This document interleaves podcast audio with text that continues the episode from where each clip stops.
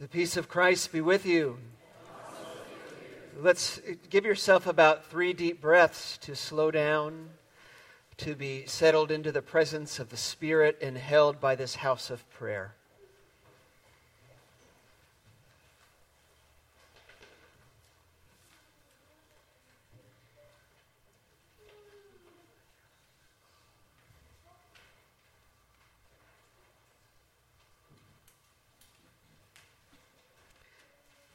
As we begin, a, a, special welcome to some special friends. Some Muslim sisters and brothers are here to be with us today, in particular, to be in one of the Sunday school classes. So as you see them, please give your warmest welcome.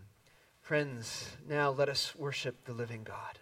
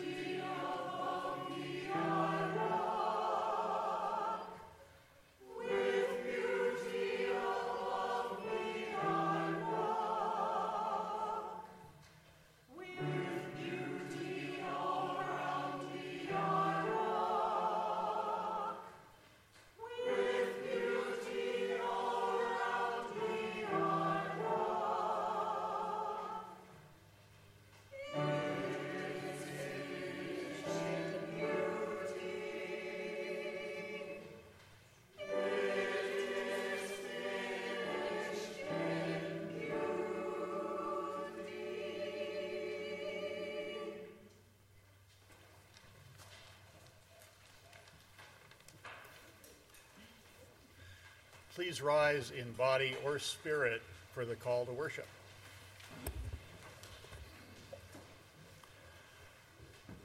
Wisdom cries out in the streets. Will we listen? Will we hear? The prophets call out for wakefulness. Will we serve Jesus embodies wisdom for all to see.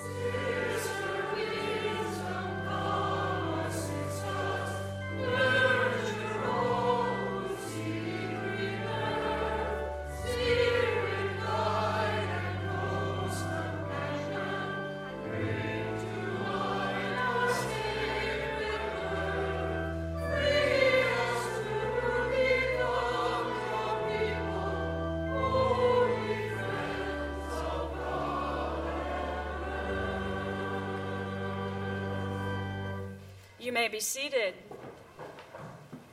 Welcome, welcome to Westminster. Welcome to worship together. If you're visiting with us, a special welcome to you. I do invite you after worship to our patio area for coffee, tea, and snacks, and especially a chance to get to know each other just a little better.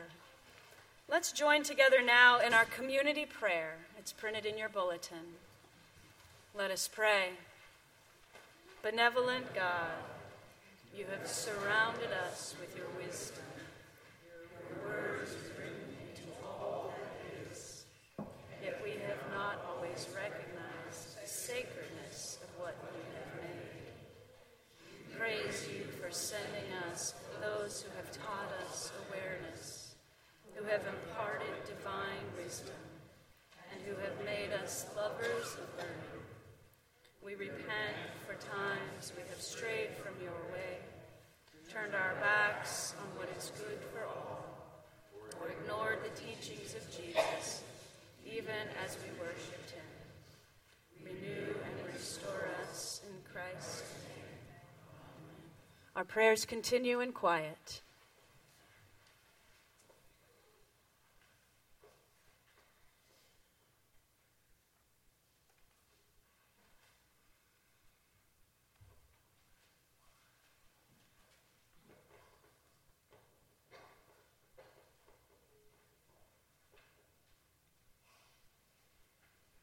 Amen. Friends, know that God is a source of ever flowing love, acceptance, and wisdom. And in Christ, we are forgiven. We are given strength to start anew. Thanks be to God. Amen. So, this is the third Sunday of the month, which means it's our birthday blessing Sunday. If you have a birthday in September or perhaps missed a blessing in a previous month, I invite you to come forward.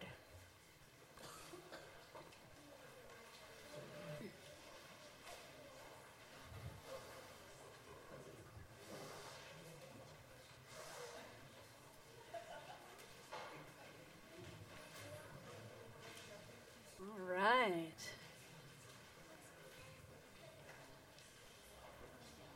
Look at all these great September birthdays we have. Well, happy birthday to each one of you. And what I wanted to do is share with you just some portions of a poem. It's a poem called Aimless Love. It's by Billy Collins. And he writes this He says, This morning as I walked along the lake shore, I fell in love with a wren. And later that day with a mouse the cat had dropped under the dining room table. In the shadow of an autumn evening, I fell for a bowl of broth, steam rising like smoke.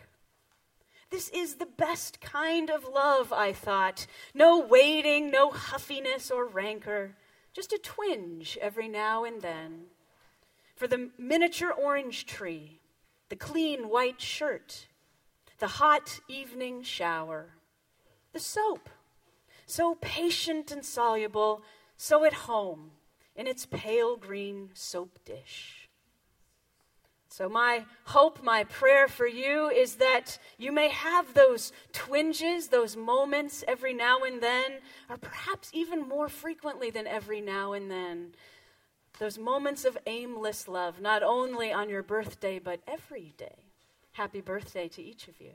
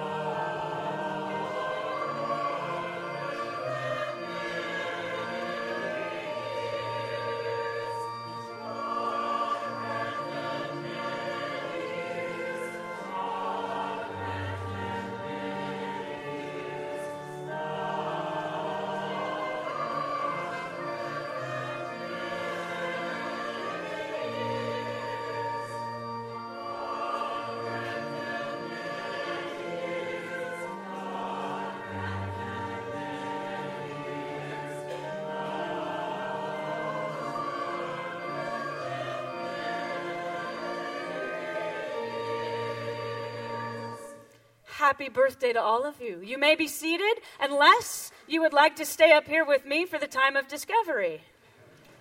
Your choice. And I also invite all the other children who are worshiping with us to come join us here at the front.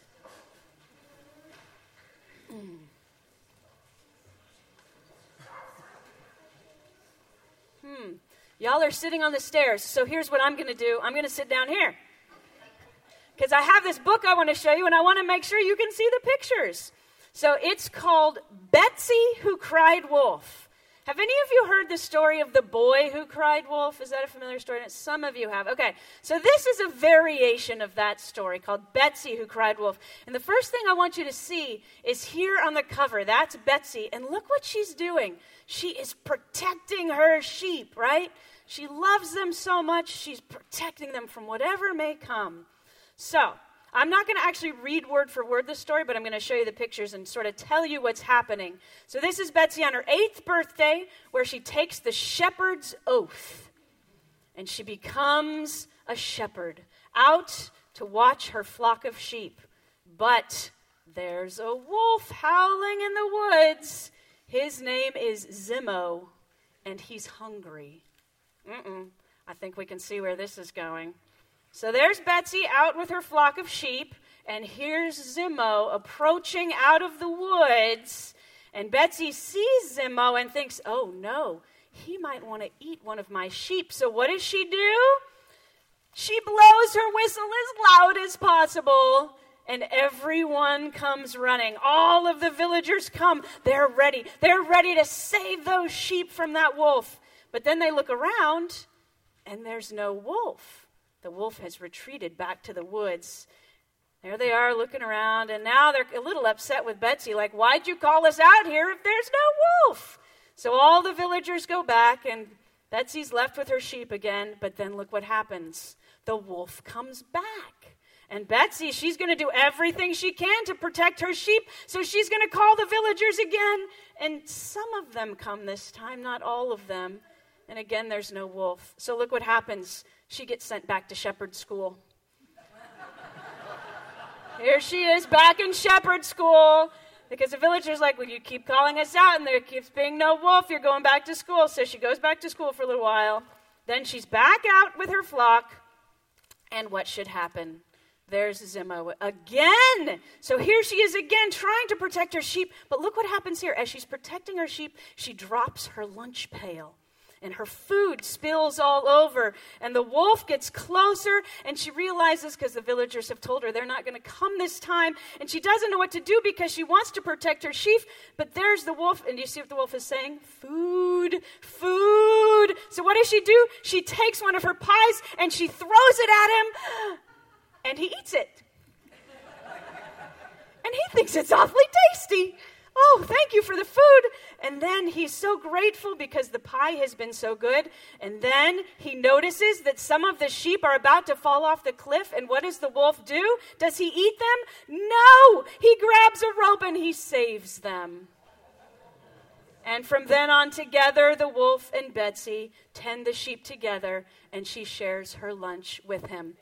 I bet that was an unexpected ending, wasn't it?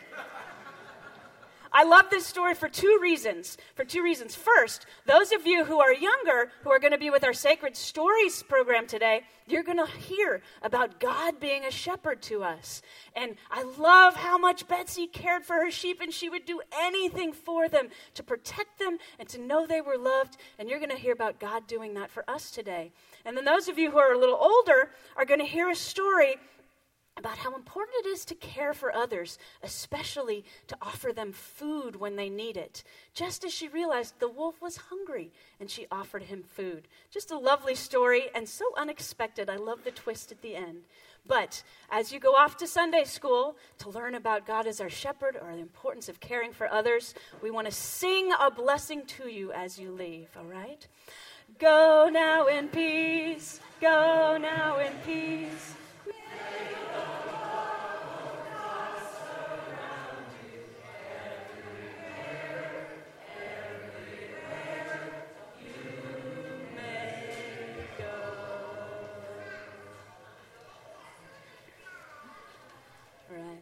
So, as our children leave for Sunday school, now is the time in our service where we share with each other our joys and our concerns so that we may be in prayer for one another, for our community, for our world.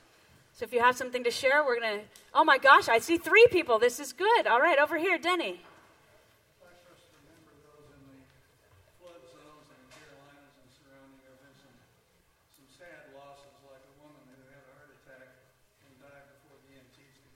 Yeah. Thank you. We have a son and daughter-in-law and grandchildren who live in Durham. Unfortunately, most of it's from south of them. Yeah. It seems to be okay. Yeah. A lot of, a lot of concerns. And thank you. Denny lifts up those in the Carolinas affected by the hurricanes and now the continued flooding, continued prayers, absolutely, for that whole region. Florence.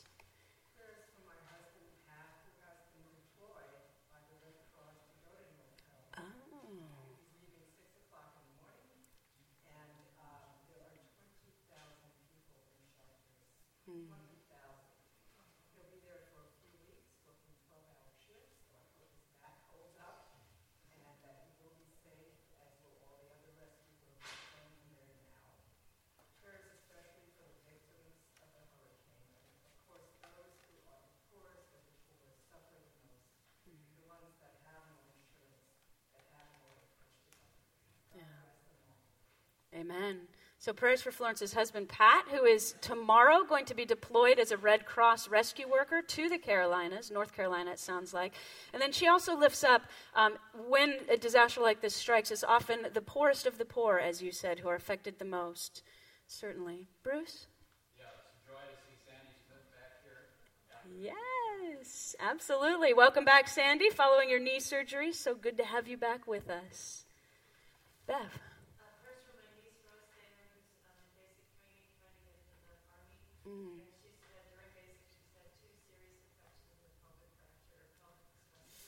my. Yeah.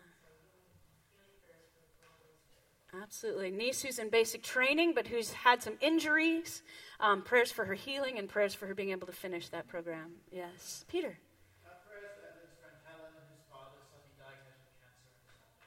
Oh, okay. Friend Helen, whose dad has been diagnosed with cancer. Valerie. Yeah, yeah. Rumor family, the Mill Valley family, right? Yeah, who lost their dad last week. Yeah. Uh, oh, sorry to hear. Your Uncle Joel who passed away unexpectedly. Yeah. Oh, yes, Elizabeth.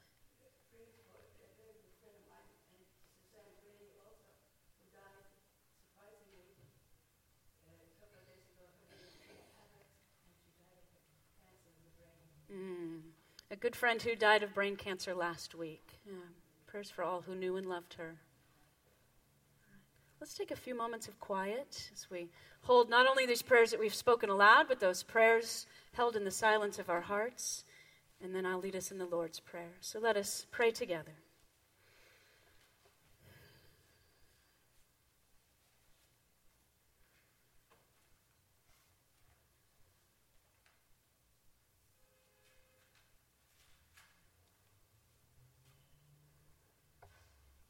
Gracious God, you hear the prayers of your people. They're offered in the name of the one who teaches us to pray together, saying, Our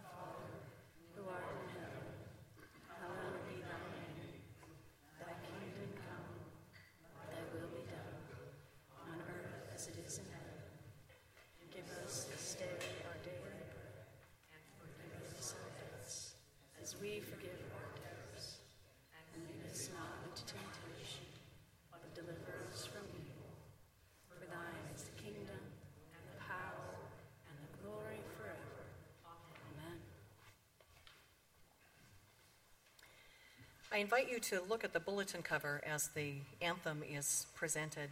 The, uh, the text for the anthem uses this same source. Some of the, the stanzas are in a different order. The composer chose a different order of the text and uh, uses more of the text than appears here. But it might en- enhance your appreciation of the anthem to be watching the lyrics.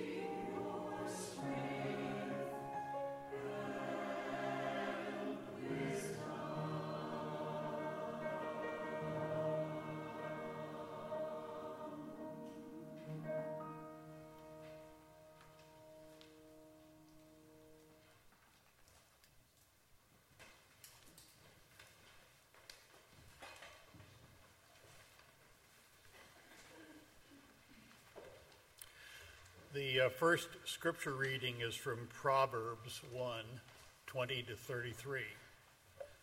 Listen to what the Spirit is saying to the church. Wisdom cries out in the streets. In the squares, she raises her voice. At the busiest corner, she cries out. At the entrance of the city gates, she speaks. How long, O simple ones, will you love being simple? How long will you scoffers delight in their scoffing and fools hate knowledge? Give heed to my reproof. I will pour out my thoughts to you. I will make my words known to you. Because I have called and you refused, have stretched out my hand and no one heeded, and because you have ignored all my counsel and would have none of my reproof, I also will laugh at your calamity. I will mock when panic strikes you. When panic strikes you like a storm, and your calamity comes like a whirlwind, when distress and anguish come upon you, then they will call upon me. But I will not answer. They will seek me diligently, but will not find me, because they hated knowledge and did not choose the fear of the Lord, would have known none of my counsel and despised all my reproof. Therefore, they shall eat the fruit of their way and be sated with their own devices. For waywardness kills the simple, and the complacency of fools destroys them. But those who listen to me will be secure and will live at ease without dread of disaster. This is holy wisdom a holy word. Thanks be to God. The second reading comes from the 19th Psalm. I will be reading simply the first four verses. Listen for what the Spirit is continuing to say to us this morning. The heavens are telling the glory of God, and the firmament proclaims God's handiwork. Day to day pours forth speech, and night to night declares knowledge. There is no speech, nor are there words. Their voice is not heard. Yet their voice goes out through all the earth, and their words to the end of the world. Friends, this too is holy wisdom, holy word. Thanks be to God. It took a couple of minutes for us to spot the second one. We had seen the first baby deer huddled under a bush, and it was our young son, a couple minutes later, who spotted the second off a little ways away. They're so hidden by their markings. Right outside our bedroom window, so we stood there huddling, looking at this event. When I say baby, I mean that literally these were newborn fawns. Uh, when they tried to stand, their wobbly legs barely held them, and each step they tried to take forward led them sliding back more off the steep embankment behind our house. Now, remembering that often when mothers give birth, they leave their, uh, their babies behind to go forage for food, we weren't alarmed. We just sort of watched. And sure enough, a few hours later, I mean, we took breaks, but a, a, a few hours later, the, the, mother came back, and the two fawns nursed and were on their way when we didn't see them again for weeks. Consider the wisdom of, of nature uh, whether it's, you pick your language system, eons of evolution coming up with this incredible form, or the imprint of God marked indelibly on all. Right outside our window, it was happening. From, from the knowledge of a mother to separate the children to avoid predation of both of them, should one be taken, the other might survive, to their markings that made them virtually imperceptible in the landscape around, the wisdom to know to go off and, and find food by yourself, lest the vulnerable children be picked off by others or a car. Uh, it was truly remarkable. The um, uh, another detail, this one a little bit um, uh, maybe distasteful for our likes, but remarkable nonetheless. Uh, most of you, or some of you, may know that you know that that fawns have virtually no scent. You know this? Baby deer have almost no smell. Well, it makes sense, right? So they wouldn't attract predators, and so, to put it delicately, they hold it when their mother is away, and only when the mother returns do they eliminate waste. And then the mother consumes it. Now that's committed parenting, right? The instinct for survival is brilliantly creative and resourceful. And there it was, right outside our window. There are more examples of course. Uh, the, the, complicated mathematical formula you can use to, to figure out the temperature by counting the number of times a cricket rubs its legs together in a minute. How you isolate one cricket is a different question, but work with me. Uh, we often watch the crows working together in our neighborhood or partnerships, symbiotic relationships across species. You see these, these uh, birds that will stand atop cattle or game and pick the ticks off their back. And it's a nice little deal they've got going. We took a walk in Point Reyes at Bear Valley, at the visitor center there, with a ranger a couple of weeks ago. And as we were learning about the plant life, she talked to us about a certain kind of bark that animals have been known to eat. Primates, I think. I'm looking at my wife. Is that right? Primates? Do you know? I don't know either. Um, I think it's probably primate. Animals. Let's stay animals. Bears. Deer. I don't know. You don't even know where, so it doesn't matter. Uh, but animals are known to eat this kind of bark when they're in pain. And it just so happens the derivative of that bark is aspirin. It's amazing, right?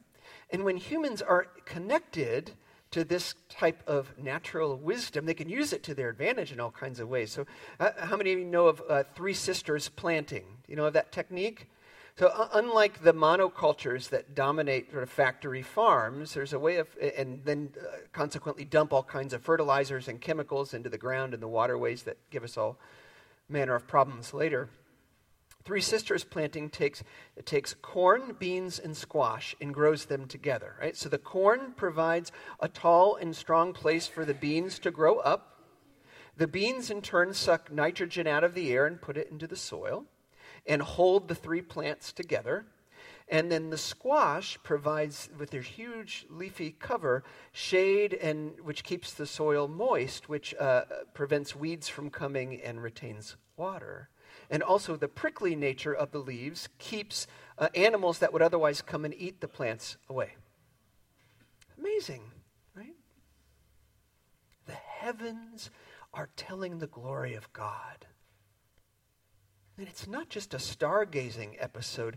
Uh, the psalmist says, In the firmament declares God's handiwork. The very earth itself is trying to teach us about God. And so when we cut ourselves off from her, not only do we cut ourselves off from that sacred wisdom, we in effect cut ourselves off from God, God's self. The church got it a little bit wrong when it decided it was the sole arbiter of divine speech, the sole proprietor of God's word. Special caretaker, yes, I'll accept that. A role to play in caring for God's word in this particular form of God's word. But owner, I think the moment you think you own something is the moment you prove that you don't get it and don't have it at all. Oh, there is more going on here the psalmist calls us to. The words of the Proverbs ring to us as they try to teach us this divine wisdom. Heavens, it says, are telling the glory of God. So our scriptures teach us that. But we're indoctrinated into a different mythology by culture. It's, it's so around us that we don't even notice it's there. That's what a mythology is when you're living in it. And that mythology reduces everything, and one could argue everyone, to a commodity. Something you can make and you can get and you can sell and you can trade. Objectifies everything. That's not the language of our sacred tradition, but it's the language that has become our native tongue, so to speak. So we no longer have nature, we have natural resources, which you can take and you can extract and you can use and use up. And we talk about sort of this cold, objective thing called the environment, rather than what St. Francis from the tradition would say is Mother Earth, just as he spoke to us about sister water, brother air, and wind, brother sun, and sister moon. It's interesting, there's this attraction to indigenous traditions these days. We were actually at a, uh, a native festival yesterday. But there's an attraction to it, I think, because people presume that they are more in touch with the natural world and they don't objectify and commodify everything. And yet, at the root of our tradition, we're not to either. And the most fruitful vines remind us that, such as St. Francis. In fact, look at our ancestor tradition, our indigenous ancestor tradition, Judaism. Look at the festivals of um, Judaism. They're deeply connected to the cycles of earth and cosmos. Right? So it's not far off from us. Well, the Psalms and the Proverbs both uh, give voice give voice to a divine frustration when people uh, forget to listen to the wisdom of God inherent in the natural world. Did you catch that? The psalmist says, Yes, day to day pours forth speech from God through the created world, and yet that speech goes unheard, not listened to. And Proverbs, uh, even starker, describes Lady Wisdom crying out in the streets, and yet her voice is not heard, and moreover, she is scoffed at. And, and beyond that, people delight in their scoffing at her. They claim ignorance as a badge of honor, and they wallow in it and celebrate it. Fools hate knowledge says Proverbs. Fools hate knowledge. I think because knowledge exposes them for who they are and the choices they make. I think it's this type of uh, Christian and sacred wisdom that led Jonathan uh, Wilson Hartgrove, who's a powerful Christian uh, advocate for justice, who lives in North Carolina, to pray this week for those who would be in the path of Hurricane Florence. Is it Florence? Is it? Okay. I'm thinking that because I'm thinking of you, Florence. And I didn't want to call you a storm, though you are in a way. Because what Florence reminds us is that the most vulnerable, the poor, are the ones who suffer the worst in these kinds of tragedies. So Wilson Hartgrove prayed for those people who will suffer the worst and are suffering the worst from this. And in the same breath, he prayed for deliverance from leaders who continue to deny science. Same breath.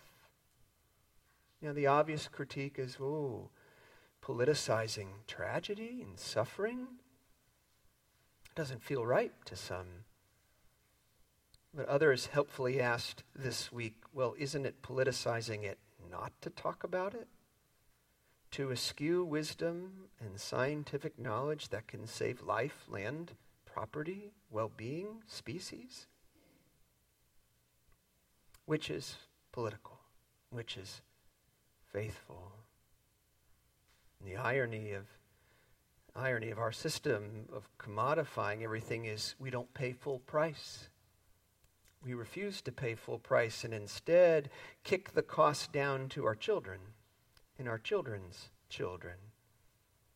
And now we're living at a historical moment when the bill is coming due.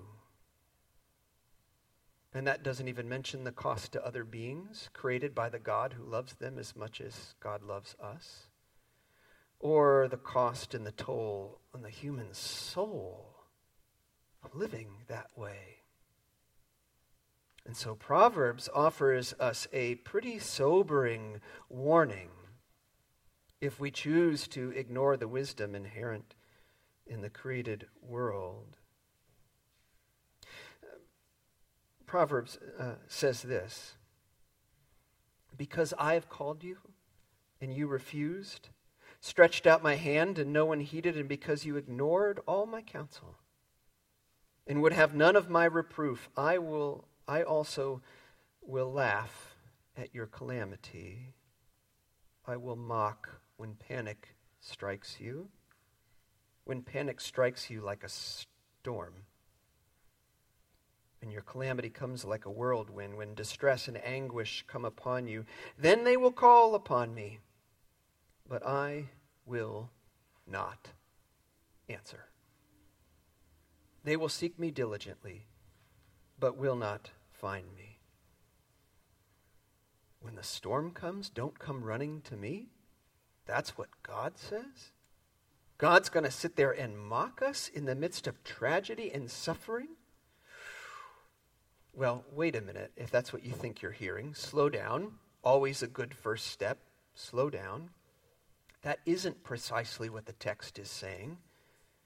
This isn't God talking in the text. This is a text about wisdom. In fact, it's wisdom that is doing the talking. And I don't think wisdom is threatening us, saying God's not going to listen to you. I don't think actually wisdom is going to do any mocking of us, even in moments when maybe we deserve it. I think what wisdom is doing is giving voice to natural consequences. If you choose foolishness and you set it next to wisdom, the contrast will be so glaring it will be as if one is mocking the other. The choice is so stark that by definition, the reflection is mockery. So, what is wisdom saying to us then? I think she's saying to us the same thing every great tradition says to us. It's the same thing the prophets say in our tradition and all great leaders of all great traditions say. And it can be summarized into two words. Who would have thought you can get your whole tradition in two words? You want to know what it is? I'll give you a hint. It's not love God. It's not love neighbor. It's not love yourself. As important as all those are, it's something more fundamental to that. The message of every prophet could be summarized as this Wake up. Wake up. Wake up to what's going on. Do you see it? Do you hear it? Can you taste it? Wake up. How many of you watched Miss America a couple of weeks ago? I know that feels like a non sequitur.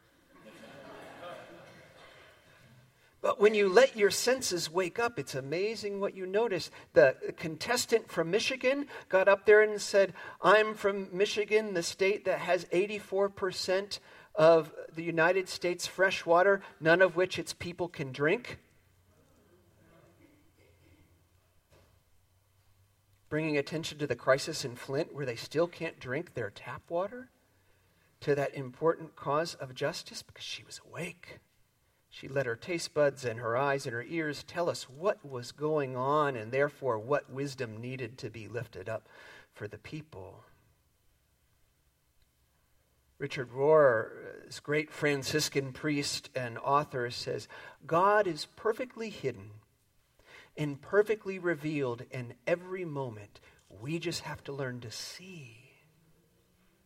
And when you see and when you wake up, you will completely change the way you live. If you want the most succinct description of Jesus Christ there is, just think of him as a fully awakened being. His eyes and ears and heart completely open, and so he can tell what's going on, and he is so connected to Source that he can draw on it to bring healing or restoration where it was needed. And once you see clearly what to do, is readily apparent. Two Saturdays ago, we took a ferry into the city. And it just so happened that our de- arrival coincided with the departure of the ocean cleanup vessel. I've been following this story for a couple of years now. If you're not familiar with it, the ocean cleanup vessel was, or project is, is an attempt to try to clean up the plastic in the ocean. And so it will go out to the Pacific Gyre, where there's a, a, a, area the size, three times the size of France, covered in plastic, swirling around. And they will deploy these long booms called arrays, and it's gone through testing, and this is the first full deployment. And if all goes well, there'll be 60 of these out there that will naturally collect the plastic, and then it'll go back to Europe to be recycled. Now, I read at some point in the last couple of years that if we were just to send boats out to the ocean to skim this stuff off, it would take something absurd like 70,000 years to get it all. That's how much damage we've done in like 50 years. Right? This project, if it proves successful, purports to be able to get most of it in five years. The person who designed it dreamt it as a teenager. He's 24 now and he's already gotten it deployed. Where does that kind of wisdom come from at such a young age? Wakefulness. He saw what was happening, he recognized it. He knew there was enough wisdom around if he could just tap into it. He tapped into it and he acted, and something is happening. Now, that launch, I trust, coincided with the Global Climate Action Summit that happened in the city this week. And with a few others of you, I went to an interfaith worship service on Wednesday at this glorious home of Grace Cathedral. It was a powerful service, though it was actually quite simple the way it was organized. It basically consisted of two things people from different religious traditions showing up in delegations and just showing up and presenting themselves. That's half of it, saying, I will be here. And then they each made commitments as institutions. Uh, there was an Islamic group um, in Houston that pledged to make all their mosques you know, fully carbon neutral by such and such a date, for example. Or individuals making similar pledges I will eat fewer animals, I will bike to work. Show up, make commitments. And it started with indigenous peoples coming in and welcoming us to their land. In Grace Cathedral, think about that. Their land said, You're welcome here now. And then every delegation was ushered in by a verger. If you know anything about the Episcopal Church, these guys that carry these big staffs called verges, and they walk very regal and powerful as a way of hospitality. They would usher in Jews, Buddhists, Jains, all kinds of Christians. And then came the trees. These stilted figures with branches and limbs waving around, and they escorted, along with the verger, every religious tradition there. Everywhere they went, they were omnipresent. And why not? Do we think the trees, which give us air, care a lick about our religious divisions? Or our petty border battles or other kinds of fights we have. Yet they rely on all of us for their protection if they're going to give us air. And it just sort of hit me as I sat there. There it was, no longer on the other side of the window, even those glorious stained glass windows, but inside the church where it belongs wisdom from all kinds of traditions, not blurring into one, but allowing their differences to be blessing to one another, all seeking a common and greater good together. The impulse, the instinct for survival, for mutual survival, is brilliantly creative and resourceful. And in that, and in one another, and in Christ who holds all things together, we have our hope. Amen.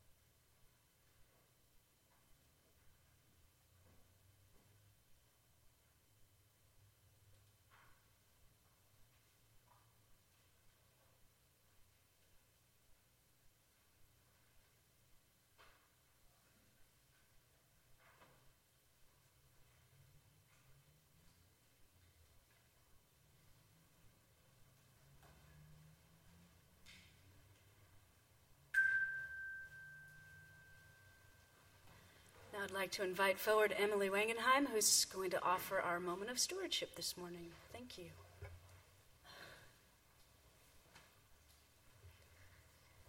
This summer, I had the incredible opportunity to go on the high school mission trip to San Diego with the church.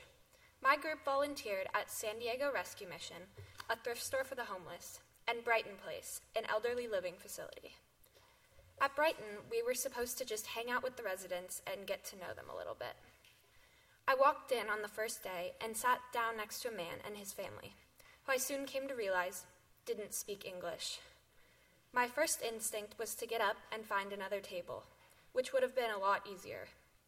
Instead, I decided to stay, and I talked to the man Hector and his daughters for about half an hour, stumbling through my Spanish. It was honestly a little bit stressful, but at the end of our time, I felt a sense of pride. It wasn't so much what I was able to say or try to say to him as it was about being able to connect with someone with very different life experiences than my own. The mission trip allowed me to hear the stories of people from many different walks of life, and forming those connections has given me a wider, more open view of the world and those around me. I think one of the most important things that the mission trip and being a member of this church has taught me is to push myself beyond my prejudices, fears, and doubts to listen to others who have a different story to tell than my own. I'm incredibly thankful for my opportunity to have gone on the mission trip, and please prayerfully consider what you can pledge.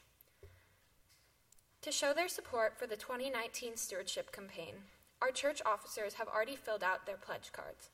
I would like to invite those elders and deacons who are here this morning to come forward and put your completed pledge cards here in the offering plate.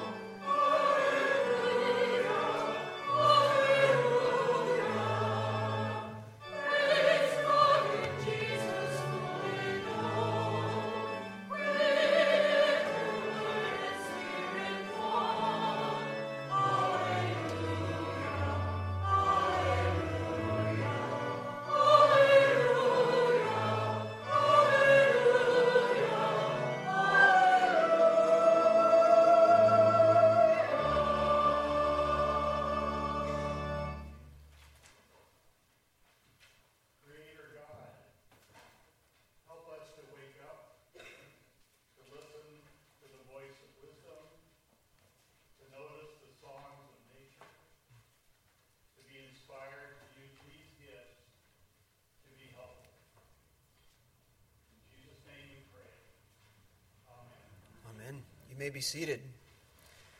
As we move into life of the beloved community, I, I, I, have to tell a story. I, watching the elders and deacons coming forward with their pledges, I was uh, thinking of Sharon Terrell from the 830 service, Elder Sharon Terrell. When I was in seminary, it was a common thing for some students to come into worship just to get Eucharist and then take off, sort of communion, um, uh, eat and run kind of thing. Uh, but today was the first day I've ever seen somebody come to church just to give. Uh, Sharon is leading, leaving on a trip today, but she came to the 8:30 service just to turn in her pledge card.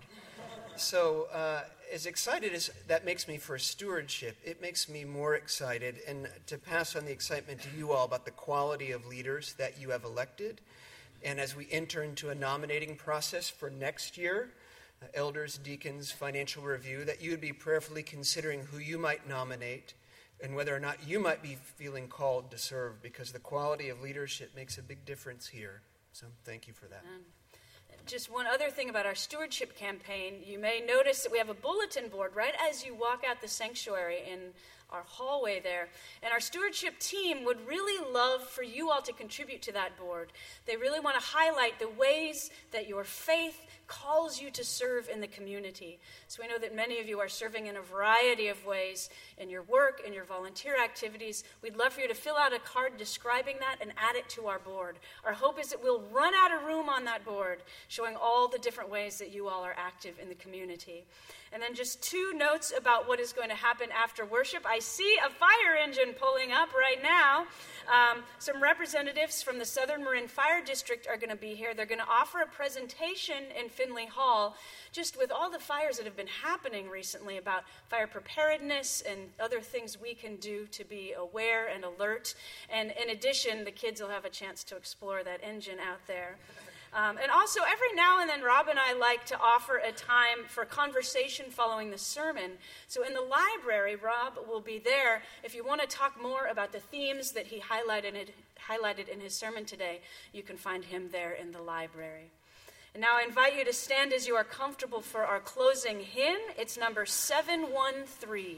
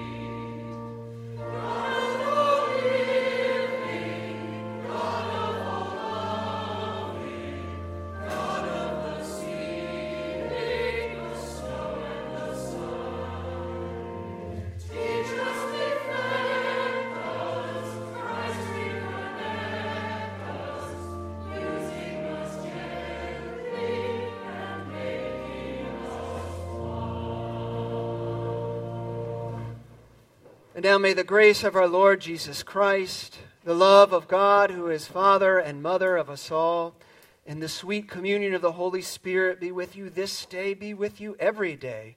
Amen.